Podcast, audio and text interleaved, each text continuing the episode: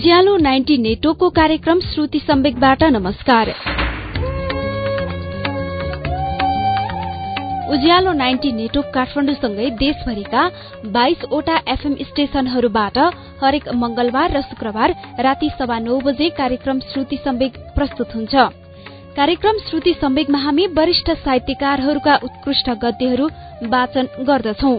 श्रुति सम्वेकको मंगलबारको श्रृंखलामा केही सातादेखि हामीले अमेरिकी लेखक पल एस बकको उपन्यास द गुड अर्थको नेपाली अनुवाद कल्याणी धरतीको वाचन सुन्दै आएका छौं। कल्याणी धरती अमेरिकी लेखक पल एस बकद्वारा लिखित चिनिया कथामा आधारित विश्व प्रसिद्ध उपन्यास हो। द गुड अर्थलाई टीकाराम शर्माले नेपालीमा अनुवाद गर्नुभएको हो। पैरवी बुक्सले बजारमा ल्याएको कल्याणी धरतीको तेह्रौं श्रृंखला वाचन पृष्ठ एक सय बयानब्बेबाट अब सुनौ अच्युत घिमिरेको आवाजमा।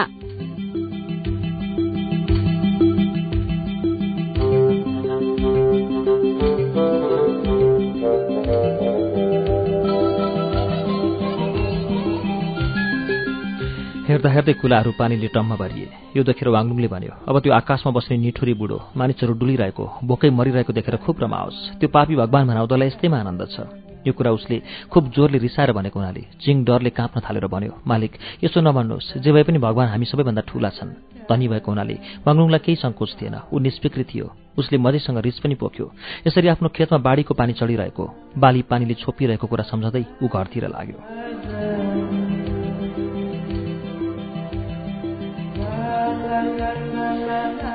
वाङलुङले जस्तो हुन्छ होला भनी ठानेको थियो। उस्तै भयो। उत्तरबाट आउने नदीले सबभन्दा माथिल्लो तटबन्ध फुटायो। यस्तो क्षति देखेर गाउँलेहरू यो तटबन्ध मर्मत गराउन चन्दा उठाउन दगुरे चारैतिरबाट सबैले यथाशक्ति चन्दा दिए। सबैले बाँध फुटेर नआओस् रोक्नै पर्छ भन्ने आशयले उठाएको चन्दाको रकम लिएर जिल्लाधिपति कहाँ जम्मा गरे? यो जिल्लाधिपति भर्खरै मात्र त्यहाँ नियुक्त भएर आएको थियो।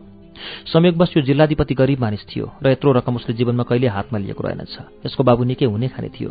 तापनि छोरालाई यो पदमा नियुक्त गराउने प्रयासमा उसले आफ्नो भयभरको सम्पत्ति खर्च गरेर पनि नपुग्दा केही कर्जा समेत लिएको रहेछ। यसरी पदमा पुगेपछि त्यस व्यक्तिले आफ्नो परिवारको निमित्त धन कमाउन सक्छ भन्ने उनीहरूको विश्वास थियो। नदीले फेरि तटबन्ध भत्काएपछि गाउँलेहरू हो हल्ला गर्दै खोइ मर्मतको काम भन्दै त्यस अधिकृतको घर घेरे। तर त्यस अधिकृतले गाउँले सङ्कलन गरेको सम्पूर्ण रकम तीन हजार चाँदीका डलर आफ्नो घरायसी काममा अघि नै खर्च गरिसकेको हुनाले त्यो भागेर कहीँ लुकेछ। जनताको भिड त्यसलाई मार्छौँ भन्दै हल्ला गर्दै उसको घरभित्र पसेछन्। अब आखिर ज्यान जाने नै भयो भन्ने लागेपछि ऊ दौडेर गई नदीमा हामफाली डुबेर मर्यो। गाउँलेहरूलाई पनि त्यो मर्दा सान्त्वना मिल्यो। तर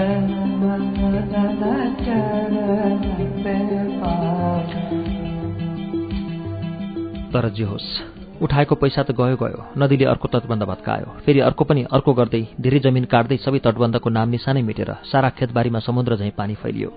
गाउँको खेत भर्खर रोपेको धान सबै जलमग्न भए हेर्दा हेर्दै गाउँघरहरू ठाउँ ठाउँमा टापु झैँ देखिन थाले। गाउँलेहरू पानी बढिरहेको देख्थे। ढोकादेखि दुई फुट पर आउन्जेल हेरिरहन्थे र योभन्दा पनि अझ खतरा भएपछि आफ्नो खाट र टेबल गाँसेर ढोका निकाले र त्यसको माथि राखी डुङ्गा बनाउँथे। आफ्ना ओढ्ने ओछ्याउने लुगा भयभरको झेटीमिटी र स्वास्नी छोराछोरी समेत त्यस डुङ्गामा राख्थे। पानी अरू बढेर तिनका माटाका भित्ता बिच्दथे ती भित्ता चिरा परेर बकाबक ढल्न थाल्थे। यसरी झुप्रा घरहरू यहाँ थिए भन्ने नाम निशान नरही एक एक गरी भत्के। अब त्यस आपत्तिमाथि आपत्ति थप्दै आकाशबाट पनि पानी बर्सन थाल्यो। सुकेको जमिन भिजाउन आएको चाहिँ दिनरात एकहोरो वर्षा हुन थाल्यो। तलबाट पनि पानी माथिबाट पनि पानी पानी नै पानी।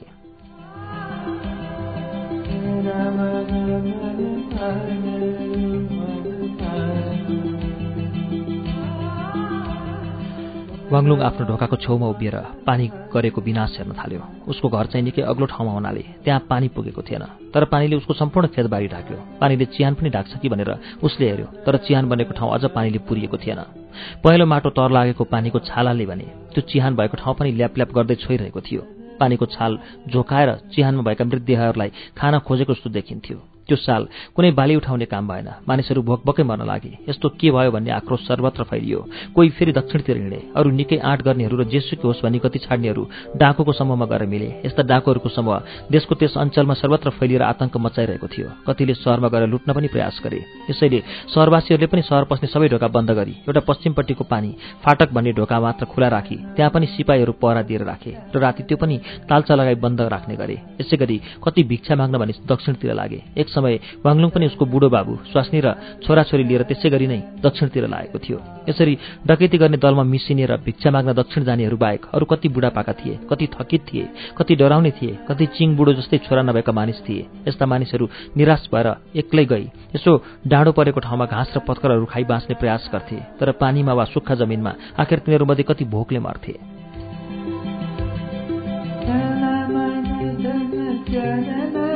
sacrifice. यसपटकको अनिकाल अघिअघि भन्दा पनि विकराल हुने वाङलुङले अन्दाज लगायो। पानी नघट्ने भएकाले आउँदो हिउँदको गहुँ बाली पनि लाउन नसकिने भई अर्को फसल पनि नहुने देखियो। उसले आफ्नो घरमा पनि खानेकुरा र पैसाको खर्चमा फारो गर्ने विचार गर्न थाल्यो। निकै पछिसम्म पनि कोहीले सर गएर मासु किन्थे र यस्तो व्यवहारदेखि ऊ सधैँ त्यस आइमाईसँग रिसाउन थाल्यो। पछि पछि भने उसको घरबाट सहर जाँदा बाढीले गर्दा डुङ्गा चलाउनु पर्यो र उसले पनि विशेष जरुरत नपरुन्जेल त्यो नाउ चलाउन अनुमति नदिएपछि कोइलीको फुर्ती आफै सेलायो र उसलाई सन्तोष लाग्यो। कोइलीको छुच्चो थुतुनु भए पनि चिङ उसको आज्ञा पालन गर्दैनथ्यो। वाङलुङको निर्देशनमा ऊ चल्थ्यो जाडो महिना सकिएपछि वाङलुङले आफ्नो निर्देशन बिना कुनै क्रुड पनि किन्न वा बेच्न बन्द गर्यो। अब घरका चिजबिजको खटन ऊ आफै गर्न थाल्यो। दिनै पछि त्यस दिनलाई घरमा चाहिने चामल झिकेर ऊ बुहारीलाई दिन्थ्यो। काम गर्नेहरूका लागि चाहिने रासन उसले यसरी नै चिङका जिम्मामा दिन्थ्यो। यसरी काम नगरी मजदुरहरू पाल्नु पर्दा उसलाई साह्रै दुःख लाग्यो। आखिर यो खप्न नसकी जाडो महिनामा पानी जमेपछि उसले मजदुरलाई दक्षिणतिर गएर काम गर्न वा भिख माग्न जाओ भनी छोडिदिएर बसन्त ऋतुमा पानी घटेपछि फेरि आउनु भनी विदा गर्यो। तर दुःख खप्ने बाली नभएकी कमलाई भने ऊ सुटुक्क चिनी र तेल पनि पनि दिन्थ्यो। नयाँ साल मनाउने दिन पनि उनीहरूले नै बाढीमा समातेको एउटा माछा र आफ्नै खोरको एउटा सुँगुर मात्र खाएर काम चलाए।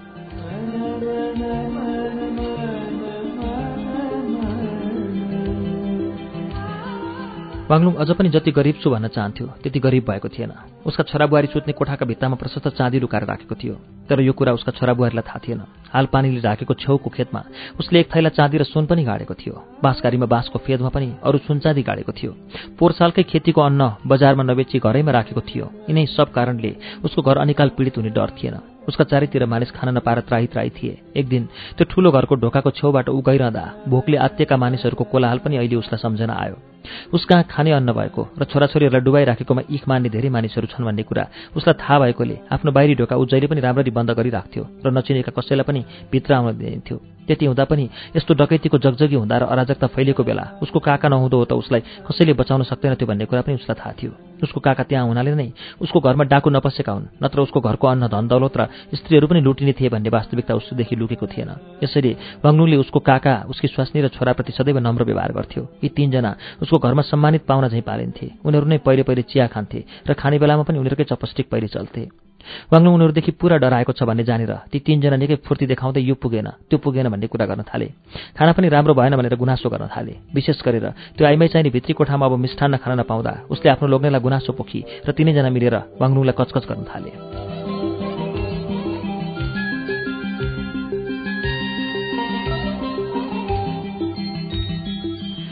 काका बुढो अब निकै पाको र अल्छी भइसकेकोले। ऊ एक्लै हुँदो हो त सायद कचकच पनि गर्ने थिएन होला। तर उसको जवान छोरो र स्वास्नीले उसलाई चम्काउँथे। एकपल्ट बाङ्लुङ ढोकामा बाहिर उभिरहेको बेला ती दुवैले बुढालाई यस्तो कुरा भनिरहेको कानले सुन्यो। त्यसको घरमा अन्न छ पैसा छ। यसै कारण हामी पनि त्यो चा त्योसँग चाँदी मागौँ न। मौका यही हो। यस्तो गजबको मौका कहिल्यै आउँदैन। आफ्नो बाबुको भाइ आफ्नै काका त्यहाँ नभएर उसको घरको सिरिखुरी लुटिने थियो भन्ने कुरा उसलाई थाहा छ। राता दारीवालहरूका मूल नेताको मुनिका मालिक तपाईँ नै हुनुहुन्छ भन्ने कुरा ऊ जान्दछ। चुपचाप उभिएर वाङलुङले यो कुरा सुन्यो। रिसले उसको कन्सिरी तात्यो। रगत उम्लेर छाला फुट्ला जस्तो भयो। तर बडो संयम साथ रिस थाम्यो। र अब यी तिनजनालाई के उपाय गर्ने भनेर समाधान खोज्न थाल्यो तर समाधान पाएन। भोलिपल्ट उसको काका ऊ भए ठाउँ आएर भन्न थाल्यो मेरा जाति भतिजा मलाई एउटा कङ्कड चाहिएको छ सुर्ती चाहिएको छ। मेरी स्वास्नीका लुगा फाटिसके नयाँ बक्खु चाहिएको छ। यसैले केही चाँदीका डलर मलाई दिनु पर्यो यसमा वाङलुङले केही नबोली कम्मरबाट पाँच डलर झिकेर उसलाई दियो। भित्रभित्र भने रिसले दारा किटिरहेको थियो। उसका साथ पहिले चाँदीका डलर यति सस्ता नहुँदा पनि कसैलाई दिनुपर्दा यति मन दुखेर उसले कहिले दिएको थिएन।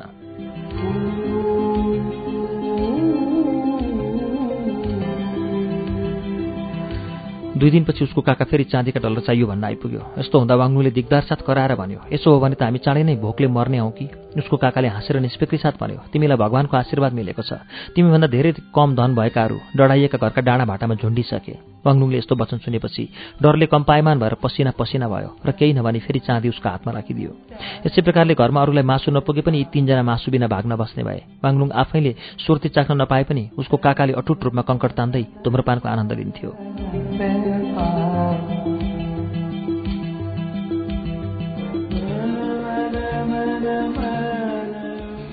बिहे भएपछि वाङलुङको जेठो छोरो सम्पूर्ण रूपले त्यहीँ भुलेर बस्यो। घरमा बाहिर के कसो भइरहेछ उसलाई वास्ता थिएन। उसको काकाको छोराको नजरदेखि आफ्नै दुलैलाई बचाउन भने ऊ सतर्क रहन्थ्यो।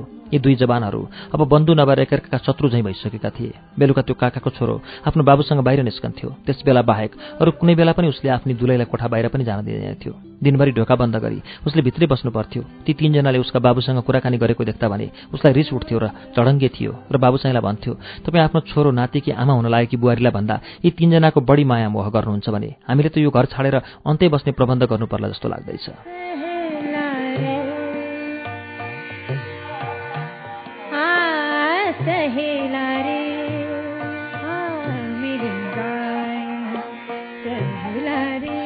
वाङलुङले आजसम्म कसैलाई नभनेको कुरा छोरालाई साफ साफ भन्यो। म यी तिनजनालाई घृणा गर्छु हृदयदेखि नै। र यिनीहरूलाई कसरी पन्छाउनु सो कुरा हरदम सोचिरहन्छु। तेरो यो काका डाकाहरूका दलको सरदार हो। मैले यिनीहरूलाई खुवाई पियाई गरेर थामथुम गरी राखुन्जेल हामी सबै सुरक्षित छौँ। यसैले उनीहरूप्रति कसरी रिस देखाउनुहुन्न। यस्तो कुरा सुनेर त्यो जेठो छोरो स्तब्ध भई उभिरह्यो। उसका आँखा त्यसै मलिन भएर उसले टाउको निहुरायो। तर एकछिन फेरि घोरिएर सोचेपछि उसलाई झोक चलेर बाबुलाई भन्यो के उपाय सोचिरहनुपर्छ? राति लगेर पानीमा घचडिदिउँ बुढी भाती मोटी र भ्यात्ली हुनाले उसलाई चिङले हुत्याउन सक्छ। त्यो जवान दाजु बनाउँदालाई म हुत्याउँछु। त्यो गदा मेरी दुलै रात दिन च्याएर हेरिरहन्छ। तपाईँ चाहिँ त्यो बुढालाई हुत्याइदिनुहोस्। तर मार्ने काम गर्न वाग्नु सक्दैन थियो।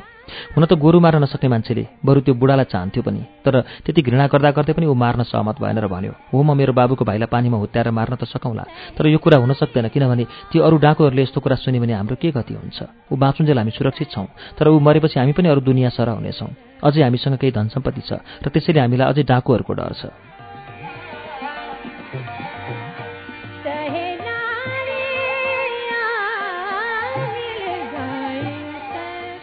एकछिन दुवैजना चुप रहे। अब के गर्ने भन्ने चिन्ताले दुवैलाई ग्रस्त पार्यो। बाबुले भनेको कुरा ठिक रहेछ भन्ने छोराले बुझ्यो। मार्नु त अति नै सजिलो हो तर त्यसपछि के गर्ने त? धेरै बेरपछि वाङ्नुले भन्यो उनीहरूलाई घरैमा राख्ने र निश्चेष्ट गराउने कुनै जादु भए पनि हुन्थ्यो। केही यस्तो उपाय सोचौँ।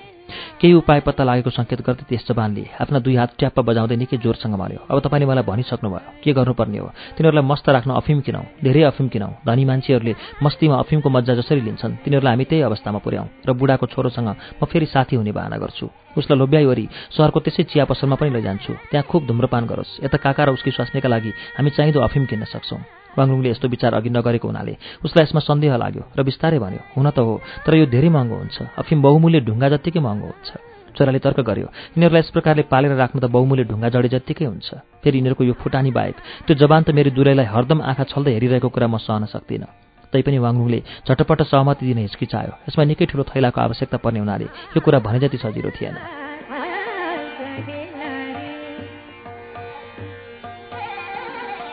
त्यस घरमा पानी नघटुन्जेल यथावत स्थिति रहँदो हो अथवा माथि उल्लेखित सरसल्लाह कहिले पनि कार्यान्वयन नहुँदो हो। तर संयोगवश अर्को एउटा समस्या खडा भयो र स्थिति उसै माफिक मोडियो। समस्या के थियो भने वाङलुङको काकाको त्यो जवान छोरो उसकै कान्छी छोरीपट्टि आकर्षित हुन थालेछ।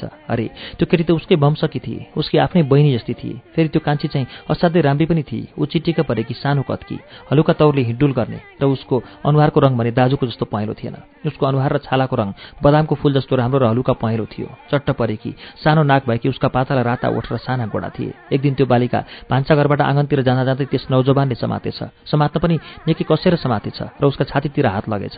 यसो हुँदा बालिका चिच्चाई वाङलुङ आत्तिएर दगुरेर गई टाउकामा दुई चार थप्पड दियो तर त्यो बदमासले छाडेन। कुकुरले मासु चोरेर लगेपछि हतपत मुखबाट छाड्न नसकेको जस्तो त्यस बदमासले गर्यो। त्यसो हुँदा वाङलुङले आफ्नो छोरीलाई बलैले तानेर उसको पन्जाबाट छुटायो। त्यो बदमासले गलल्ला हाँसेर यसो भन्यो मैले त खेलेको पो त यो मेरो बहिनी होइन र कसैले आफ्नो बहिनीलाई पनि पाप चिताएर व्यवहार गर्छ? तर उसले यसो भन्दा उसको आँखामा काम बासनाको भाव झल्किरहेको थियो। वाङलुङले गनगन गर्दै छोरीलाई तानेर लगी उसको कोठामा पठाइदियो।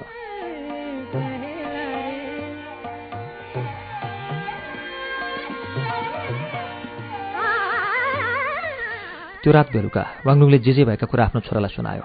गम्भीर मुद्रामा त्यो जवान छोराले भन्यो यो केटीलाई हामीले बिहे गर्न ठिक पारेको घर सहरमा पठाउनुपर्छ। व्यापारी लिउले यो एक वर्ष बिहे गर्ने शुभ मुहुर्त छैन भनेछन् भने पनि हामीले पठाउनै पर्छ। नत्र यो लडाक बाघ हाम्रो घरमा हुन्जेल यो बहिनीको कौमारेको रक्षा गर्न सक्ने छैनौँ। वाङलुङले त्यसै गर्यो। लगत्तै भोलिपल्ट ऊ सहरको त्यो व्यापारी भए ठाउँ गयो र भन्यो मेरी छोरी तेह्र वर्ष पुगी। अब ऊ सानी छैन र बिहे गर्ने बेला भएको छ। तर लिउले केही अनकन गरेर भन्यो यो साल मैले व्यापारबाट उस्तो कमाई गर्न नसकेकोले जहान बढाउने कुरा पनि सोचेको छैन।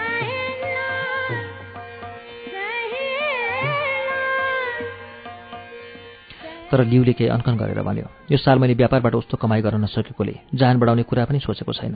मेरो घरमा बाघ जस्तो साँड मेरै काकाको छोरो भएकोले भन्ने सत्य कुरा भन्न माग्नुलाई लाज लाग्यो। र उसले यति मात्र भन्यो उसकी आमा मरिसकेकी हुनाले र छोरी साह्रै राम्री हुनाले म यसैको पछि दिनरात लागिरहन सक्दिनँ। मेरो घर व्यवहार पनि ठुलो छ घरि यो लन्ठा घरि त्यो परिरहन्छ अलिकति हेरचाहको कमीमा त्यो केटी गर्भिणी भयो भने त फसाद पर्यो। आखिर यो केटी तपाईँकै परिवारमा आउनेछ भने यसको कौमारीको रक्षा पनि तपाईँबाटै होस् र तपाईँले ढिलो छिटो जहिले अनुकूल हुन्छ त्यति बेला छोरासँग बिहे गरिदिनु होला त्यो व्यापारी कोमल हृदयको र सरसल्लाह सजिलै मान्ने स्वभावको हुनाले त्यसरी भन्यो लौ त त्यसो हो भने केटी म कहाँ आओस्? र मेरो छोराकी आमासँग पनि यही कुरा गरौँला।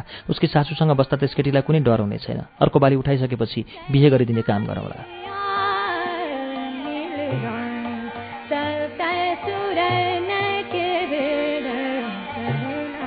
यस प्रकार बन्दोबस्त मिलेपछि वाङलुङलाई खुसी लागेर घरतिर हिँड्यो। ऊ देवलको ढोकानिर पुगेको थियो। चिङ उसलाई लैजानलाई नाउ लिएर पर्खिरहेको थियो। बाटैमा एउटा सुर्ती र अफिम बेच्ने पसल पनि पर्थ्यो। बेलुका आफ्नो कङ्कडमा हालेर धुम्रपान गर्न भने उसले अलिकति माडेको सुर्ती किन्न भने यसो अडियो। पसलेले सुर्ती तौलन लाग्दा कुरै कुरामा सोध्यो तिम्रो पसलमा अफिम पनि छ? भने कति छ? पसलेले भन्यो अचेल यसरी खुला गरी पसलमा अफिम बेच्न कानुनले मनाइ गरेको छ। तर तपाईँलाई चाहिन्छ भने र फेरि हातमा चाँदीका डलर छन् भने उता भित्री कोठामा जोख्ने गरेको छ। चाँदीको एक डलरमा एक औँस पाइन्छ। अरू केही पनि नसोच्यो आङ्गुले तुरुन्त भन्यो म छ औँस लिन्छु।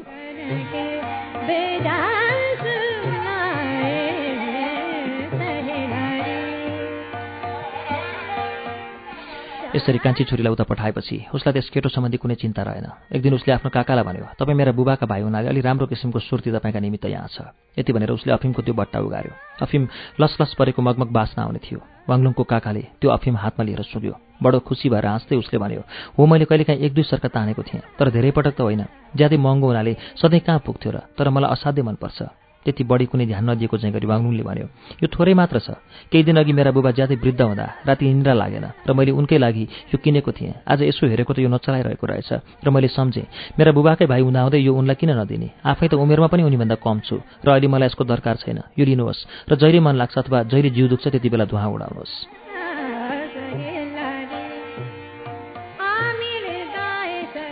वाङलुङको काकाले हत्तपत्त बट्टा समात्यो। यस्तो चिज धनीहरूले मात्र खान सक्ने हुनाले साथै मगमग बाँच्न चल्ने हुनाले उसले बडो खुसी भएर एउटा नयाँ कङ्कड पनि किन्यो र दिनभरि ओछ्यानमा सुती सुती धुम्रपानको मजा लिन थाल्यो। वाङलुङले पनि निकै कङ्कड किनेर यता र उति घरमा छरिराखेको जस्तो गर्यो। उसले पनि अफिम खाएको बाहिरी ढाँचा गर्यो। आफ्नो कोठामा भने एउटै कङ्कड राखी त्यो पनि उस्तो काममा लगाएन। आफ्ना दुवै छोरा र कमलालाई उसले अफिम छुनै दिएन बाहना थियो। असाध्यै महँगो भएकाले उनीहरूले खानु हुँदैन। तर उसको काकालाई। काकाकी स्वास्नीलाई र काकाको छोरालाई खुब धुवा उडाओ भन्थ्यो। त्यसो हुँदा सारा घर नै अफिमको धुवाबाट आएको मगमग बास्नाले भरियो। अब घरमा शान्ति आएको हुनाले त्यस कामका निम्ति खर्च भएको चाँदी सम्झँदा बाङ्लुङलाई अलिकति पनि गुनासो थिएन।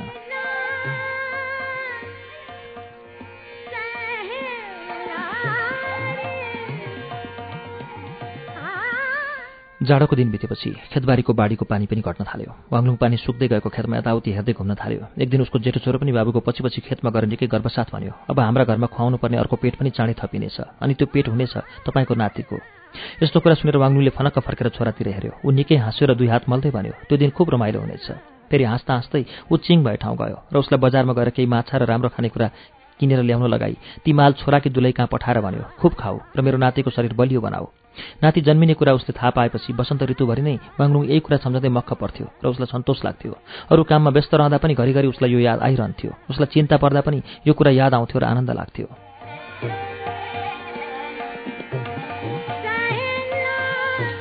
बसन्त ऋतु सकिएपछि गर्मीका दिन आए। बाढीको समयदेखि भागाभाग गरेर गएका मानिसहरू फर्कन थाले। कोही एक्लै फर्के कोही डफा डफा गरेर फर्के। यता खान नपाएका उता जाडाले कक्रिएका ती मानिसहरू लकतरान देखिन्थे। जहाँ घर थिए त्यहाँ अब केही थिएन। कहीँ हिलो सुकेर कक्रिएको पनि थियो तर यसै हिलो माटोको सहाराले अब फेरि घर ठडिनुपर्ने थियो। बकारी चित्रा किनेर छाउनु पर्ने थियो। धेरैजना बाङ्लुङसँग ऋण माग्न आए। जग्गा जमिन धितो राखेर उसले पनि चर्को ब्याजमा ऋण दियो। मर्का ज्यादै परेकाले नलिई पनि भएन। उसबाट लिएको ऋणको पैसाले तिनीहरूले बिजन किनेर रोपे। छरे भर्खरै आएको बाढीले गर्दा माटो अति नै मलिलो भएको थियो। तिनीहरूलाई गोरु चाहिएको थियो। बिउको कमी थियो। हलो पनि किन्नु पर्थ्यो। अरू ऋण नपाइने भएपछि उनीहरूले जग्गा पनि बेच्न थाले र बेचेको जग्गाको पैसाले रहेको जग्गामा खेती लाउन थाले। यसरी बेचिने जग्गाहरूमध्ये धेरै त बाङ्लुङले पनि किन्यो। रुपियाँ पैसाको साह्रै खाँचो हुँदा ती किसानहरूबाट अति सस्तो मूल्यमा बाङ्लुङले जग्गा किन्यो। धेरै जग्गा फेरि जम्मा गर्यो उसले।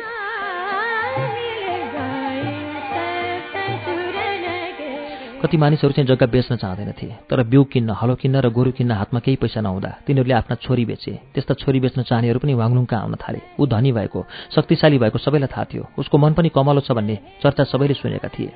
बुहारी सुत्केरी हुने कुरालाई सोचेर र फेरि अरू छोराको पनि बिहे भएपछि अझै अरू नाति नातिना जन्मेलान् भन्ने कुरा याद राखेर उसले पाँचजना कमारी किन्यो। दुईटी बाह्र वर्ष जति पुगेका भद्दा खुट्टा भएका मोटो शरीर भएका अरू दुईटी अलिक साना उमेरका यसोले उसोले त्यहाँ लैजा भन्ने प्रकारका काम लाउन र अर्कै एउटा एउटी कमलाको सुसार गर्न। अब कोहीले पनि बुढी हुँदै गएकैले र उसकी कान्छी छोरीलाई पनि अस्ति नै पठाइसकेको हुनाले घरमा काम गर्ने पनि त कोही न कोही चाहियो। बाङ्लुङ धनी भएको र उसले आँटेको काम तुरुन्तै गरिहाल्ने बानी भएकोले एकै दिनमा उसले पाँचवटी कमारी किनिहाल्यो।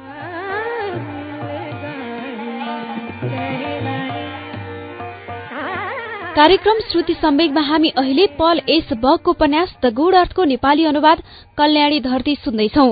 उपन्यासको बाँकी अंश केही बेरमा सुन्नेछौ उज्यालो सुन्दै गर्नुहोला।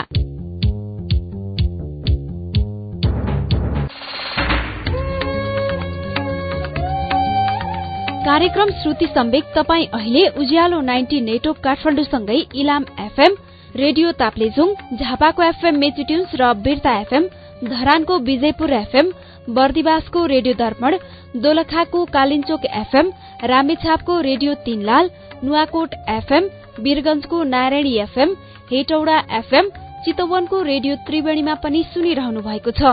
त्यसै गरी फलेवासको रेडियो पर्वत रुकुमको रेडियो सिस्ने गुल्मीको रेडियो रेसुङ्गा पोखराको रेडियो तरंगमा पनि श्रुति सम्वेक सुन्दै हुनुहुन्छ।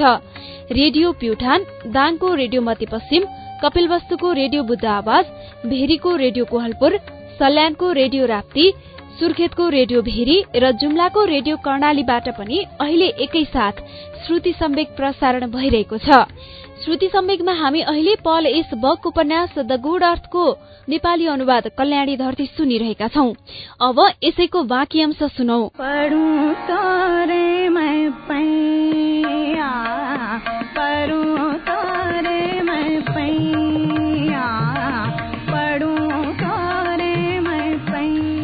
त्यसको निकै दिनपछि एक दिन एउटी दुब्ली सात वर्ष जतिकी बालिकालाई बेच्न भनी एउटा मानिस वाङलुङ कहाँ आयो। त्यो बालिका साह्रै सानी र दुब्ली भएखेरि वाङलुङले पहिले त किन्दिन भन्यो तर कमलाले त्यसलाई देखेर खुबै मन पराए र चेप्रो पारेर वाङ्नुलाई भने यो केटी खुब राम्री छ र म चाहिँ यसैलाई राख्छु। अर्की केटी धुस्री फुस्री छ बाख्राको मासु गनाजे गनाउँछ र मलाई त्यो केटी पटक्कै मन पर्दैन वाङ्नुले त्यसको मायालाग्दो अनुहार देख्यो तर्सेका जस्ता तर सुन्दर आँखा मायालाग्दो लुत्ते शरीरलाई हेर्दै कमलालाई पनि खुसी तुल्याउँ यो केटीलाई खुवाई पियाई बल्ली बनाऊ भन्ने विचार गरी भन्यो ल त तिम्रो इच्छा जस्तै छ भने उसै गर। त्यसरी त्यस बालिकालाई उसले बिस चाँदीका डलर दिएर किन्यो। ऊ भित्री कोठामा बस्ती र राति कमलाको पलङको खुट्टा मुनि मुन्तिर सुत्ने गर्थे।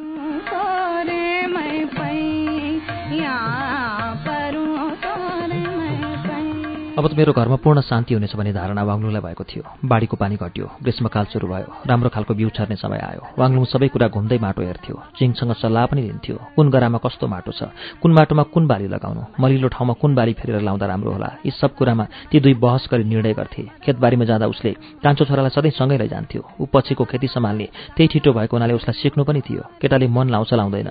उसले भनेको कुरा सुन्छ कि सुन्दैन यी कुरा वाङ्लुङ विचार गर्दैन थियो। केटो घोसे मुन्टु लाएर ठुस्स परेर पछि पछि हिँड्थ्यो। उसको मनमा के विचार थियो सो कसैले जान्दैनथे त्यो केटो बाबुको पछि पछि लुरु हिँड्थ्यो। वाङलुङले केटो के गर्दैछ इत्यादि कुरा हेर्दैनथ्यो दिनभरिको योजना मिलाइसकेपछि वाङलुङ घर फर्कन्थ्यो सन्तुष्ट भएर फर्कन्थ्यो र मनमा नै सोच्थ्यो अब म जवान छैन मेरो घरमा शान्ति छ मेरा खेतबारीमा काम गर्ने मान्छे छन् र मैले आफ्नै हातले काम गर्नु पनि पर्दैन मेरा छोराहरू पनि छन्।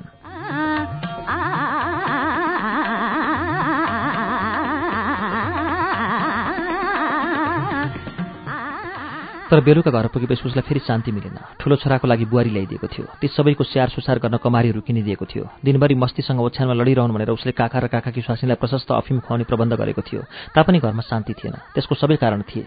उसको काकाको छोरो र उसको आफ्नै जेठो छोरो। बाङ्लुङको जेठो छोराले उसको काकाको छोराप्रतिको घृणा र त्यसको पापी मनप्रतिको शङ्का कहिल्यै बिर्सन नसकेको जस्तो देखियो। उसको सङ्केत सङ्गत गरेको बेलामा त्यस युवकले काकाको छोरो कति दुष्ट छ कति दुराचारी छ सबै कुरा आफ्नै आँखाले देखेको थियो। अब त त्यो युवक घरमा छाउन्जेल बाहिर ननिस्कुन्जेल बाङ्लुङ वाङलुङको छोरो चिया पसलसम्म पनि जान सकेन। उसलाई बाहिर निस्केको देखेपछि मात्र वाङलुङको छोरो पनि यसो बाहिर निस्कन्थ्यो। त्यस बदमासले अब ती कमारीहरूसँग दुराचार गर्ला अथवा भित्र कमलासँग पनि व्यविचार गर्ला भन्ने शङ्का उसले लिन थाल्यो। तर कमलाप्रतिको उसको धारणा गल्ती पनि थियो। अचेल कमला निकै मोटी भ्यात्ली र बुढी पनि हुन थालेकी थिए र अब चाहिँ खानेकुरा रक्सी खानेकुरामा मात्र बढी उसको चासो थियो। त्यो जवान छेउमा आए पनि उसले त्यसलाई हेर्न वास्ता समेत नगरिदियो। जवानहरूप्रति उसको इच्छा हराउँदै थियो। अब त बुढो हुँदै गएको वाङलुङ नै पनि उसका भर्सक कम आओस् भन्ने ऊ चाहन्थे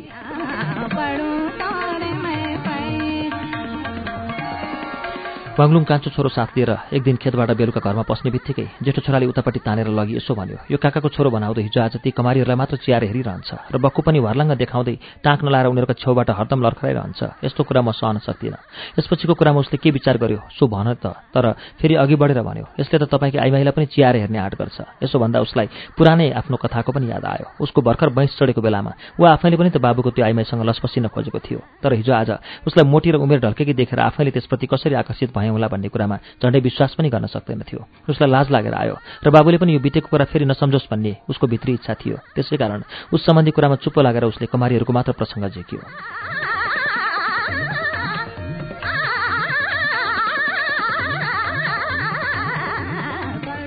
खेतबारीमा मस्त घुमेर पानी घटिसकेको सुक्खा तर न्यानो हावा चलिरहेको कान्छो छोराले यसरी खेतमा जाँदा साथ दिएको सबै कुराले मन प्रसन्न भएर हाँस्दै हाँस्दै घर आइपुग्दा जेठाले यस्तो चिन्ता उत्पन्न गराउने कुरा सुनाउँदा उसलाई झनक्क रिस उठेर भन्यो रात दिन यस्तै मात्र कुरो सोचिरहने छोरालाई म मूर्ख भन्छु। त तेरि स्वास्नीसँग हदभन्दा बढी लेपासिन्छस् त्यो अति भयो। अरूले हेर्दा पनि राम्रो भएन। आफ्नो आमा बाबुले मागेर बिहे गरिदिएको बुहारीलाई यसरी छाड्दै नछाड्नु यत्रो निगरानी राख्नु। योभन्दा ठुलो संसारमा अरू केही छैन भने जे गरी रात दिन टाँसिरहनु राम्रो होइन। मान्छेले कुनै बेसियासँग यस्तो अपार प्रेम देखाउँछ तर बिहे गरेकी स्वास्नीसँग यस्तो आचरण गरेर बस्नु राम्रो होइन। बाबुले यस प्रकार झपारेको र उसको स्वभावको विरोधमा बोलेकोले उसलाई बाँड लागे जस्तो भयो। उसलाई नजाने नबुझ्ने गमार जस्तो ठाने। उसले नबिराएको ठाउँमा पनि कसैले दोष लाउँछ भने त्यो स्वीकार गर्न चाहँदैनथ्यो र तुरन्त जवाफ दियो मैले मेरी स्वास्नीको लागि भनेको होइन। मेरो बाबुको घरमा हेर्न नसक्ने क्रियाकलाप भएकोले यस्तो भनेको हुँ। उसले भनेको कुरा बाङ्लुङले सुनेन। ऊ रिसले मुरमुरिरहेको थियो र फेरि भन्यो के मेरो घरमा यस प्रकारको लोग्ने मान्छे र स्वास्नी मान्छेका बीच हरदम उठिरहने समस्याको कहिले अन्त्य नहुने? अब मेरो उमेर पनि निकै पाएको हुँदैछ। मेरो तातो रगत पनि अवश्य लाउँदैछ। मेरो विलासिताको इच्छादेखि पनि म मुक्त हुँदैछु। र यसो हुँदा अब केही शान्ति होला कि भनेको त झन् मेरो छोराको बेलासिता र ईर्ष्याका समस्या पनि फेरि मैले नै सहनुपर्ने भयो। एकछिन चुप्पो लागेर बसेपछि उसले फेरि कड्केर भन्यो अब मैले के गर्नुपर्छ भन्छस् त? बाबुको रिस कम होस् भनेर त्यो केही नबोली धरिसात पर्खिरह्यो। उसले केही भन्न चाहेको अवश्य थियो तर उसको त्यो मनसाय बुझी फेरि सोधेको थियो अब मैले के गर्नु भन्छस् त? यसरी सोद्धा त्यो जवानले फेरि नहडबडाइकन जवाफ दियो म चाहन्छु हामी यो घर छाडेर सहरमा गएर बसौँ। हामी यसरी देहातमा ज्यामी भरिया झैँ गरी बस्नु ठिक होइन। हामीहरू जाउँ र यस घरमा काकालाई र काकाकी स्वास्नीलाई र उनीहरूको छोरालाई छाडौँ। ढोका बन्द गरेको सहरभित्र हामी सुरक्षित बसौँ।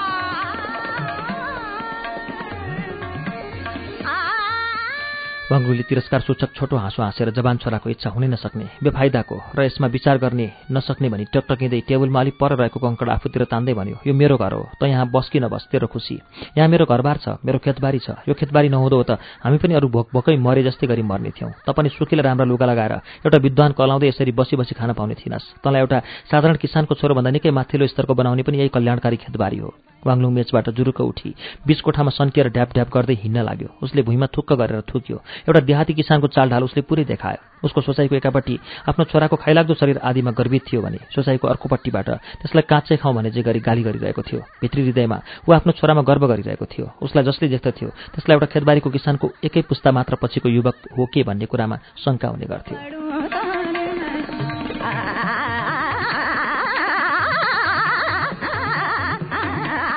तर जेठो छोरो पनि हत्तपत्त आफ्नो जिद्दी छोड्ने युवक थिएन। उसले कुरा थप्दै बाबुलाई भन्यो हेर्नुहोस् वाङहरूको त्यो ठुलो घर त्यहाँ छँदैछ। त्यसको अगाडिको भाग साधारण मानिसहरू र त्यसै जसले ओगटेका छन् भने भित्री आँगन र कोठाहरू ताल्चा मारेर बन्द गरिराखेका छन्। ती कोठाहरूमा हामी भाडामा बसौँ। हामीलाई कसैको कचकच हुँदैन। शान्ति साथ बस्न सक्छौँ। तपाईँ कान्छो भाइलाई साथमा लिएर खेतमा आउजाउ गर्न सक्नुहुन्छ। मलाई पनि त्यो काकाको छोरो बनाउँदो कुकुरसँग रिसाइरहनु पर्ने थिएन। यसरी उसले बाबुलाई अझै जोड दिँदै बुझाउँदा उसका आँखामा आँसु देखिए। हेर्दा हेर्दै आँसुका ढिका झरेर गालामा बग्न थाले। बगेका आँसुका धारा उसले पुछेन।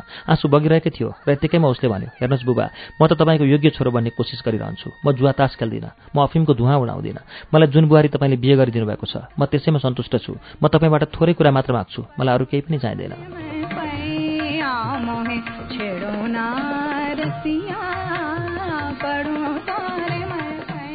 उसले खसालेको आँसुले मात्र पनि वाङलुङको मन पगाल्न सक्थ्यो होला। त्यो त वाङलुङले अन्दाज लाउन सकेन। तर छोराको वाङहरूको त्यो ठुलो घर भन्ने अभिव्यक्ति सुन्दा वाङलुङको चित्तमा परिवर्तन आयो। त्यस ठुलो घरमा वाङलुङ एक दिन लुम्रे भएर गएको घटना उसले कहिले बिर्सन सकेको थिएन। त्यहाँ त्यसबेला उसलाई ढोकेले पनि ठुलो डर थियो ढोकेको। त्यहाँ भएका अनेकौँ मानिसहरूका सामु ऊ लाजले टाउको निहुराएर उभिएको घटना झल्झल्ती सम्झ्यो र उसको जीवनभरिको लागि त्यो घटना अति लज्जास्पद थियो भनी याद राख्थ्यो। सहरमा बस्ने मानिसको तुलनामा ऊ जहिले पनि अलि तल रहेको भावनाले उसको जीवनभर गहिरो छाप लगाएको थियो र झन् त्यस ठूलो घरकी बुढी मालिकनीका सामु उभिँदा त उसको यो भावनाको दौड पराकाष्ठमा पुगेको थियो। यसै कारण उसले छोराको हामी त्यो ठूलो घरमा गएर बसौँ भनेको वाक्य उसको हृदयमा गएर बसेको जस्तो उसले अनुभव गर्यो। साँच्चै यो भावी दृश्य उसको आँखामा प्रत्यक्ष नाच्न थाल्यो। त्यो बुढी बसेकै आसनमा अब म बस्न सक्छु। त्यसै आसनमा बसी उसले मलाई एउटा कमारालाई झैँ खसालेर मसँग कुरा गरेकी थिए। त्यसै आसनमा बसेर म पनि अर्को मानिसलाई त्यसरी नै बोलाएर हप्काउन सक्छु। एक दिन घोरिएर उसले फेरि मनमा नै भन्यो मैले चाहेँ भने अब म त्यसो गर्न सक्छु। my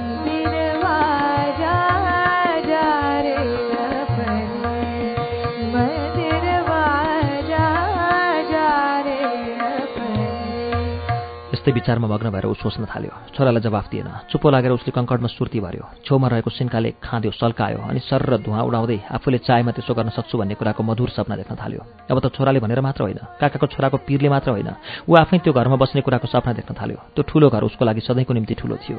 यसै कारण पहिले पहिले उसले त्यहाँ बस्न जान स्वीकृति नदिएको भए पनि उसलाई सुरुमा मन थिएन। तापनि अब चाहिँ ऊ काकाको छोराको दिनभरि अल्छी गरेर बस्ने बानीदेखि दिक्क भयो। उसले त्यसको चाल चलन राम्ररी निहालेर हेऱ्यो। हो त रहेछ। उसले घरका कमारीहरूका आँखामा गाड्दो रहेछ र उसले मुरमुरिएर भन्यो मेरो घरमा यो भडुवा कुकुरलाई राखेर म सँगै बस्न सक्दिनँ।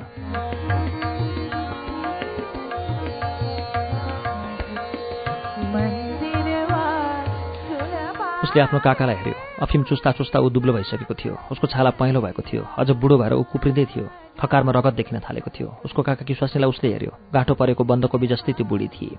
उसको आँखा जति बेला पनि अफिम खाने कङ्कडमा थिए। हरदम त्यही कङ्कड तानेर ऊ आनन्द लिएर बसेकी थिए। ऊ उघिरहन्थे उनीहरूबाट अब उसलाई कुनै कचकच थिएन। अफिमले जे गर्ला भनेर वाङ्लुले सोचेको थियो। ठिक त्यही गर्यो। तर उसको काकाको छोरो अर्को पिर छँदै थियो। बिहे नभएको त्यो युवक सधैँ कामातुर रहेर पशु झैँ विलास गर्न चाहन्थ्यो। उसका बुढा आमा बाबु त अफिमले सजिलै शिथिल भए तर त्यो नवयुवक यसरी गल्दैनथ्यो अफिममा भुलेर उसको काम शक्ति सपना बनाउन चाहँदैनथ्यो उसलाई घरैमा दिएको चाँजो मिलाउन पनि वाग्नु चाहँदैनथ्यो ऊ एक्लै त यस्तो उत्पात मचाउँथ्यो भने फेरि उसका छाउरा पनि जन्मियो भने खपिन सक्नुहुन्छ भन्ने वाग्नुले देखिरहेको थियो।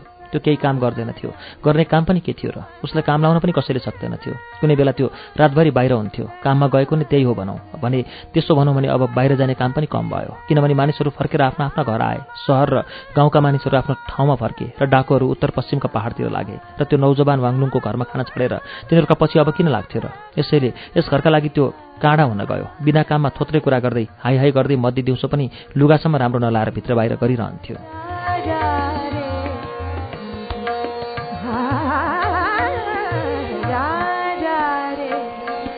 एक दिन वाङलुङ सहरमा खाद्यान्नको बजारमा उसको माइलो छोरालाई भेट्न गयो र भन्यो ए माइला तेरो दाजु भन्छ हामी वाङहरूको ठुलो घरको एक भाग भाडामा लिएर सहरमा बसौँ। यसमा त के सल्लाह दिन्छस्? यतिन्जेलसम्ममा उसको माइलो छोरो निकै तन्नेरी भइसकेको थियो। खाद्यान्न पसलका अरू कारिन्दा जस्तै ऊ पनि सफा सुगर र चिटिक्क परेर बसेको थियो। उसको वर्ण भने अलिक पहेँलो र मान्छे पुडको कथको थियो। उसका आँखाले उसलाई चतुर साबित गर्थे। बडो सफा तौरले उसले जवाफ दियो ओहो मेरो लागि त यो कुरा अति नै मिल्ने हुन्छ। त्यसो हुँदा म पनि बिहे गर्नेछु र दुलेलाई त्यहीँ राख्नेछु।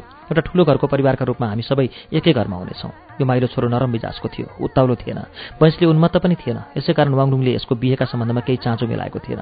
उसलाई अरूकै समस्या सुल्झाउँदा समय बित्दै थियो। वास्तव यसका निम्ति उसले केही गरेको पनि थिएन र केही लज्जित भए जस्तो गर्दै वाङलुङले भन्यो हो धेरै समय अघिदेखि नै तेरो बिहे गरिदिनुपर्छ भन्ने कुरा मैले सोचिरहेको थिएँ। तर त्यो झन्झट यो झन्झट आदिले गर्दा मैले समय पाएकै छैन। फेरि हालसालको अनिकालका समयमा भोजभत्तेर नगर्नु भन्ने थियो। तर अब मानिसहरूले फेरि खाना पाउन थालेपछि बिहेको काम गर्नु नै पर्ने रहेछ। अब मनमा नै ऊ सोच्न थाल्यो केटी कहाँ पाउने? यसै बिचमा केटाले भन्यो हो बिहे त मैले गर्नै पर्छ। उमेर भएपछि दरकार पर्दा मान्छेहरू बेच्चा भए ठाउँ गएर पैसा बर्बाद पार्छन् भने त्योभन्दा राम्रो त बिहे गरिहाल्नु हो। छोरा जन्माउनु पनि हाम्रो कर्तव्यभित्रका कुरा हुन्। तर मेरा दाजुलाई जस्तो मेरा निम्ति दुलै सहरियाको घरबाट नभाग्नु होला सरकी केटीले मेरा माइतमा यस्तो थियो उस्तो थियो भनेर मलाई पनि धेरै खर्च गर्न बाध्य गराउँछ र त्यसो भएमा मलाई रिस उठ्नेछ।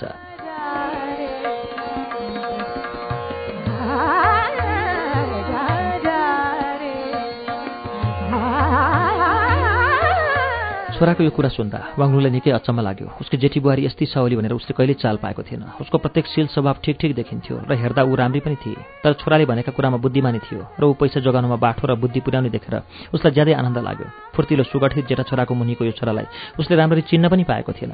दाजुको थिचोमिचोमा बस्दा निम्छरो भएर बस्थ्यो। कसैले विशेष याद गरेनन् कथा कहानी भने यो केटो निकै सुनाउँथ्यो। र त्यसमा बाहेक उसमा अरू विशेषता नभएको हुनाले उसलाई सहरको पसलमा पठाएपछि त वाङ्लुङले उसलाई प्राय बिर्सेकै थियो। कहिलेकाहीँ अरूले तिम्रा छोराछोरी कति छन् भनेर सोद्धा मात्र उसलाई याद आउँथ्यो र भन्थ्यो ए मेरा तीन भाइ छोरा छन्। उसले त्यस माइलो छोरालाई हेऱ्यो चट्ट पारेर कपाल काटी तेल हालेर कोरेको जिउमा रेशमको टक्क मिलेको छोटो खाले फुस्रो बक्खु लागेको हिँडुल बोलचालमा सबैतिर सुहाउँदो र मिठो आचरण भएको र आँखामा गोप्यता झल्कने त्यस छोरालाई देख्यो। आफै छक्क परे गरी मनमा नै भन्यो हो त यो पनि मेरै छोरो हो। त्यसपछि स्पष्ट आवाजमा उसले छोरालाई भन्यो तेरो लागि म कस्ती बुहारी खोजाउँ त।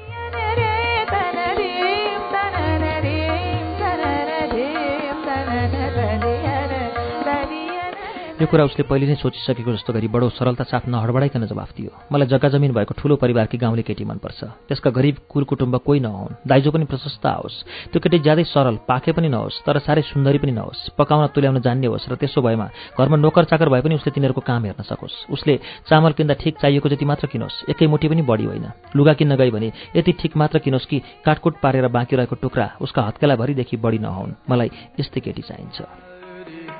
गाऊं मैं धोबे बलिहारी गाऊं मैं धोबे बलिहारी जाऊँ मैं धोबे बलिहारी छोराको यस्तो कुरा सुन्दा वाङ्नुलाई साह्रै अचम्म लाग्यो। त्यो केटो उसकै छोरो थियो। तापनि त्यस जवानको जिन्दगी सम्बन्धी कुरामा उसले सोचेको थिएन। उसलाई अध्ययन गरेको थिएन। बहिँसको बेला ऊ आफै जस्तो थियो। त्यस प्रकारको त्यो छिटो थिएन।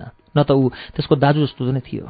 होस् छोराको बुद्धि देखेर ऊ गदगद भएर हाँस्दै भन्यो लौ त ठिक यस्तै प्रकारको बुहारीको खोजी गर्छु। चिङले पनि गाउँलेहरू मध्येबाट यस्तै केटी खोज्न मद्दत गर्नेछ।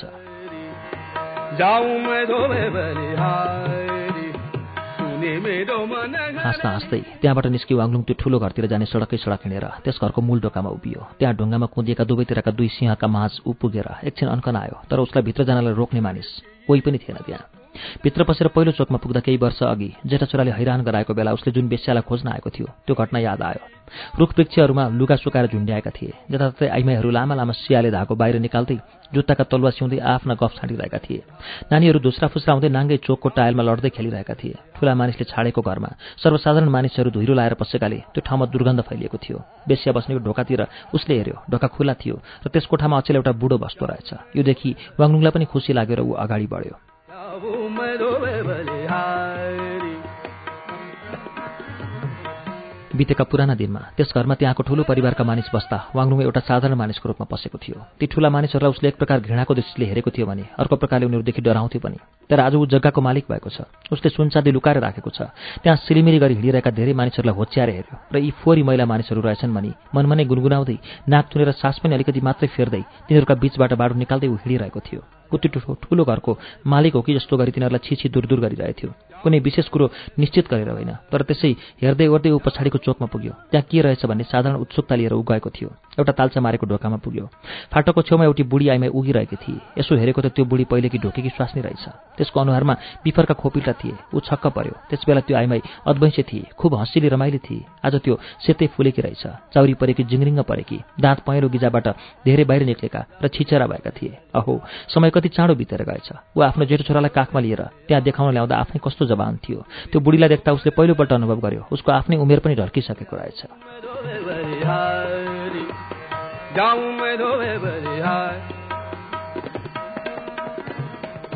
बुढिया आँखा मिच्दै भ्याउँची र आफ्ना सुकेका ओठ जिब्राले चाट्दै आँखा चिमचिम पार्दै उसले भने यो घरको जम्मै भित्री भाग कसैले भाडामा लिन्छ भने मात्र मलाई खोलेर देखाउनु भन्ने आदेश छ। बाङ्लुले झटपट भनिहाल्यो हुन्छ मलाई मन पर्यो भने म सबै लिन सक्छु। ऊ को हो सो परिचय उसले दिएन। तर बुढीको पछि पछि लागेर भित्र गयो। अघि गएको सब उसलाई याद आयो। ऊ बुढीको पछि पछि गयो। त्यहाँ ती चोकहरूमा निस्तब्धता थियो। ऊ उतापट्टि त्यसबेला उसले ढकिराखेको सानो कोठा रहेछ। अर्कोपट्टि राम्ररी रङ पालिस लाएका खम्बाहरूका माझ त्यो लामो बार्दली थियो। त्यो ठुलो कोठासम्म नै ऊ बुढीको पछि पछि लागेर जाँदैछ। अहो त्यसै विशाल कोठामा ऊ एउटै कमारीलाई बिहे गरेर लैजान भनी प्रतीक्षा गरेर बसेको पनि हिजै जस्तो लाग्छ। समय कति चाँडो बितेको। त्यही उसैको सामुन्ने चाँदी जस्तो टल्कने चाटनको लुगा लाएर त्यो सबैले स्याहार सुसार गरेकी हाड छाला मात्र भएकी बुढी मालिकनी कुदेको मेचमा बसेकी पनि उसलाई सम्झना भयो।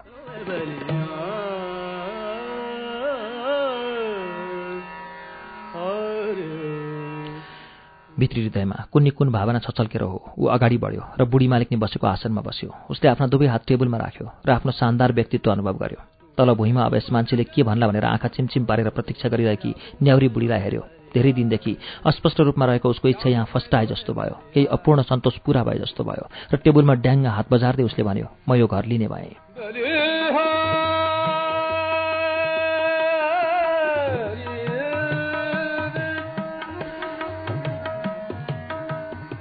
तीन ताक वाङलुङले कुनै काम म गर्न सक्छु भनेर निश्चय गरे पनि त्यति चाँडै गर्न सम्भव थिएन। पाको हुँदै जाँदा उसमा जे काम पनि चाँडै गरेर सकिहाल्नुपर्छ भन्ने ठोटमा अधैर्य आउन थाल्यो। त्यसो गरेर जीवनको पछिल्लो भागतिर शान्तिसाथ बस्न घाम अस्ताउनुभन्दा केही अगाडि नै खेतबाट आएर आरामसाथ बस्न र खेतबाट घुमेर आएपछि केही बेर आराम गरेर सुत्ने पनि चाहना गर्थ्यो। यसकारण उसले चिताएको कुरा आफ्नो जेठो छोरालाई सुनायो र सम्पूर्ण बन्दोबस्त उसरी मिलाउनु भनी हरायो। माइलो छोरालाई पनि घरमा आएर घर सर्ने काममा सहयोग गर्नु भनी हरायो। सबै कुरा तयार भइसकेपछि एक दिन शुभ मुहुर्तमा उनीहरू घर सर्ने भए। सबैभन्दा पहिले कमला कोइली र उसका कमारीहरू माल सामानसहित सरे। त्यसपछि वाङलुङको जेठो छोरो उसकी स्वास्नी उनीहरूका नोकरहरू र कमारीहरू सरे। तर वाङलुङ आफै तुरुन्तै सर्न सकेन। उसँग कान्छो छोरो पनि बस्यो। अब ऊ पनि सर्नुपर्छ भन्ने समय आएपछि आफू जन्मेर बढेको ठाउँ सजिलै छाड्न निकै मुस्किल पर्यो। उसले जति चाँडो सरौँला भनेको थियो सो हुन सकेन। छोराहरूले उसलाई चाँडै जाउँ भनी आग्रह गर्दा उसले भन्यो लौ त मेरो निमित्त तिमीहरूले छुट्टै पटाङ्गिनी भएको कोठा तयार पार। अनि मलाई जुन दिन सर्न मन लाग्ला उसै दिन आउनेछु। तर जे होस् म नाति जन्मनुभन्दा अगाडि नै त्यहाँ आउनेछु। र त्यसपछि जुन बेला मलाई मेरो खेतबारीमा फर्केर आउने इच्छा लाग्छ। म फेरि त्यहाँ फर्कनेछु। छोराहरूले उसलाई फेरि आग्रह गर्दा उसले भन्यो हेर फेरि मेरी सापेलाटी छोरी छ। त्यसलाई त्यहाँ लैजाने कि नलैजाने अहिले म भन्न सक्दिनँ तर नलगी पनि हुन्न किनभने म नभएपछि त्यसलाई खुवाउने र हेरचाह गर्ने अरू कोही पनि छैन।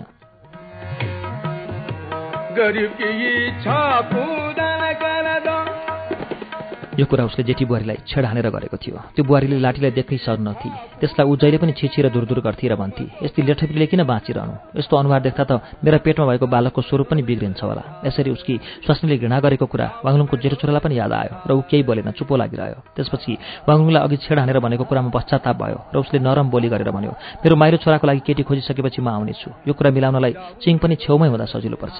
त्यसपछि माइलो छोराले पनि जानै पर्छ भन्ने जिद्दी गर्न छाड्यो। अब वाङलुङका साथमा उसको कान्छो छोरो सापेलाटी उसको काका काकाकी स्वास्नी। काकाको छोरो अनि चिङ र खेतमा काम गर्ने ज्यामीहरू मात्रै रहे उसको काका काकाकी स्वास्नी र छोरो कमला सुत्ने भित्री कोठामा सरे र तिनीहरू आफ्नै घर जस्तो गरी त्यहाँ जमेर बसे। अब त्यो अल्छी बुढो धेरै दिन नमास्ने हुनाले वाङलुङले पनि यसमा केही गुनासो गरेन। त्यो बुढो मरेपछि त्यस पुस्ताप्रति वाङलुङले गर्नुपर्ने काम कर्तव्य सकिन्थ्यो। बुढो मरेपछि त्यो जबान ठिटाले वाङलुङले अराएको काम नगरेमा उसलाई घरबाट दबाइदिँदा पनि कसैले उसलाई दोषी भन्ने थिएनन्। चिङ र मजदुरहरू बाहिरपट्टि कोठामा सरे। वाङलुङ आफू चाहिँ उसको कान्छो छोरो र लाठीलाई लिएर माझको कोठामा सुत्ने भयो। आफ्नो कोठाका लागि काम गर्न एउटी बल्ली मोटी नोकरी नियुक्त गर्यो।